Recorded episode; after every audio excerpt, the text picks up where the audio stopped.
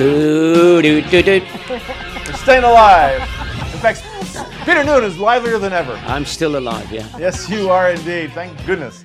Uh, we're losing great rockers like left, right, and center. Oh, So sad to lose David Bowie, who you Yeah. discovered. Well, Practically. yeah, I kind of was at the beginning of David Bowie, and he, I did a TV show in England, and he was he played the piano for me, and he showed up wearing a dress, which was the first Herman's Hermits have a man in the band wearing a dress. Yeah. Yeah, Elton John really took that to a whole new level, though. absolutely. Yeah. Androgyny was born. Yeah. Wow. Great loss, great talent. But um, in any case, uh, well, we're traveling around the globe, and you know, a lot of people who travel, they, they want to know where they're going before they go there, and the best way to know that is actually to read about it. Sure. And there are websites out there like GoNomad.com. Yeah. There are books out there, uh, or you get to talk to people like Peter who travels all over the world, and you might get some tips. And you probably read. Yeah, but I, I don't give good information. I only like what I like. I mean, I'm not good at sharing because that way you, the person that you told is going to be sitting in your seat on the plane, so you keep and the secret. room will be full at the hotel. Well, one guy who's very generous with his information, and we uh, always adore having him on board, is Max Hartshorne, who is joining us. Uh, and let's say hello to Max. Hello, Arthur, and hello, Peter and Martha. Yeah. Hello, Max. Hello, Martha. Max, you weren't weren't you also at the New York Times travel show the other day? Yes, I was. I, I had a great time with, with all the people, all the booths, and all the excitement about travel in 2016. That uh, that's the biggest travel show in the United States for consumers, and it's, It's not a great bigger place than to this. kind of go and get a feel for what you could do. And and there was a many seminars there, and among the seminars was my own presentation, which was called Travel Writing for Beginners. All right, so people who might have dreamt about being a travel writer, because it's a dream, I think, in a lot of people's eyes. Gosh, I could travel. What a great way to earn a career and, and, and get to see the world on someone else's dime, most, mostly, or at least on a budget. Uh, but the reality may be a little bit different than that, right? Well, you know, I think one of the things people always say is, you know, you have the dream job and you're so lucky, but they don't have to write the articles. I do. Right. you know, so you know, it's harder than it looks to write, but it's also very satisfying to go on a trip, come home, get some really good photographs all organized and set up, and then pick the best ones, and then write something that really captures that place. And I love sharing my articles, and I love sharing the knowledge about how to do it. And so, what I was going to do in the next uh, six minutes or so is just kind of give you just a quick overview of some of the best tips I can give you that I used for the presentation in New York City. Fantastic. Go for it. Okay. right. Well, the first thing I'm going to start out with is the most important thing on any travel story is finding out what the hook is. What's the what's the essence? What's the hook? We call it the hook or the lead. And what I always say to people is, when you came back from your trip, you probably ran into some friends or some family, and they said, "Oh, how was France?"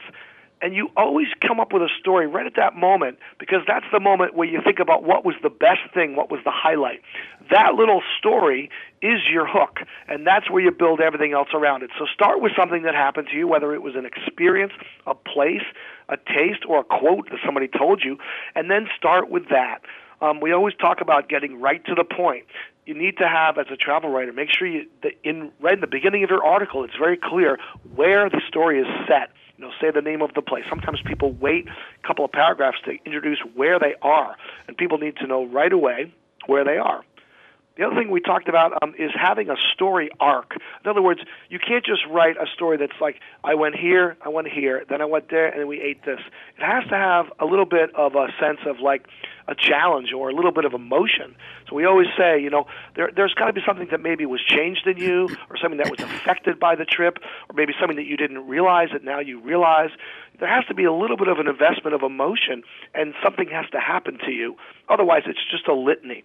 So, and also, you want to use all your senses when you travel, right? You want to talk about smells and sights, and um, you want to talk about things that you heard. You, you really try to use all the senses and try to use better words than awesome, great, and nice. You know, to gag out your thesaurus when you're writing an article. Um, one of the things we often talk about is is using sources. Like we use Wikipedia and we use travel guides that are provided by hosts that maybe if we send invite us on a trip, they'll provide us with materials. Those are great information to salt your story, filled with good facts. People don't want too much history, but they want a little bit of history, a little bit of background. So go to an outside source to get good information and put it in there. Mm-hmm. Um, I also talk a little bit about simple language. Don't try to write um, a fancy, you know, use fancy words. Use simple conversational words. Um, just an example. I just edited a story we're publishing about a woman who went to Thailand and she volunteered in a dog rescue place.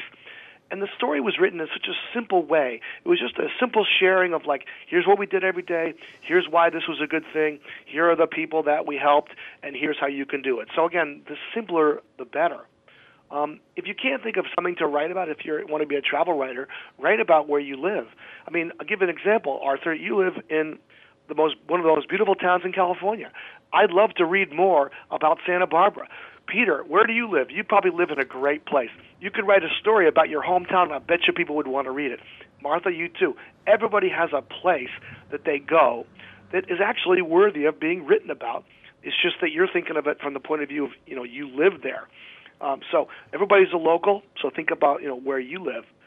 Um, we also talk about being unusual. Think about a, a take on a story that we don't expect. For instance, you know, um, wine in Mexico or skiing in in the desert of Dubai. You know, there's always fun, ironic things that people do that you can write about that catches people's attention. And the way to get people's attention is to be unexpected and unusual. So you know, try to think of a little bit outside the box. Don't always make it you know what you would expect to find. Sometimes you might go to a beach destination and there's really good rock climbing there, or maybe you might go to a place where nobody would even think there's any wine. Like I remember I went to Michigan and I couldn't believe there was 30 or 40 wineries. So think about what I don't know. And you know, one of the most important tenets we always say is it's not really about your trip; it's about their trip. So write your story in such a way that somebody would be able to use the information and go on the same trip that you went. So, you know, think about it in terms of uh, if there's an experience that you can show how to do it, if there's a place that you really think they shouldn't miss, you know, put that in there. But don't always write in terms of it just being about you. Think about how it might help, you know, somebody else.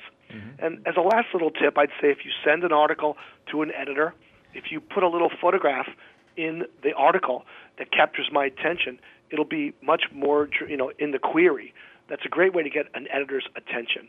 Um, now, if somebody wants to find more about travel writing, we have a lot of it on Go Nomad. We just published an article which gives a longer version of what we are just talking about. They can find it on the GoNomad.com travel site. Just type in travel writing. Um, and uh, feel free to submit an article to Go Nomad. Any of the readers, listeners, we, would love to read your stories and see your photographs. Wow. This is great advice. stuff, Max. Yeah. I mean, wow. Awesome Thank advice. you. And would, uh, definitely, I want to hear the whole presentation one day. And uh, you did a great job of uh, narrowing it down to just a few minutes, but uh, really good information, Max, and um, we appreciate it. And uh, looking forward to your travel reports because you did such a great job uh, on future editions of Around the World. Excellent. Well, I'd love to be with you guys and have a great day in Santa Barbara. All right. Thanks, Thanks so much. We're going to take a break. When we come back, Peter Noone, the legend himself, is going to take us to New York City. All right. You know, because I was in New York City and it was really nice, and I saw this girl with a big red handbag. we'll find out more about that right after these no, words.